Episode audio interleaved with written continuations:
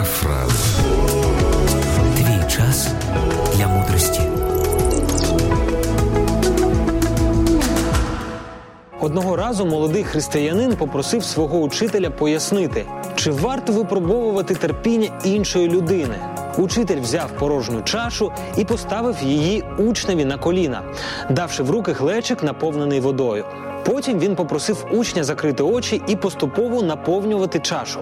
Учитель сказав: випробовуючи терпіння іншої людини, ти наосліп наповнюєш чужу чашу, яка тим не менш знаходиться на твоїх колінах. Тому ти не знаєш, коли вона переповниться, і ризикуєш облити самого себе. Отже, християнин не повинен наповнювати чужу чашу терпіння, запитав здивовано учень, не відкриваючи очей. Учитель зняв з його колін практично повну чашу і, виливши її вміст назад у глечик, додав: Християнин повинен також стежити за тим, щоб його чаша на чужих колінах ніколи не переповнювалася. Терпіння це шлях до успіху. Кожен крок, зроблений назустріч поставленій меті, кожне маленьке чи велике зусилля над собою це наближення до перемоги.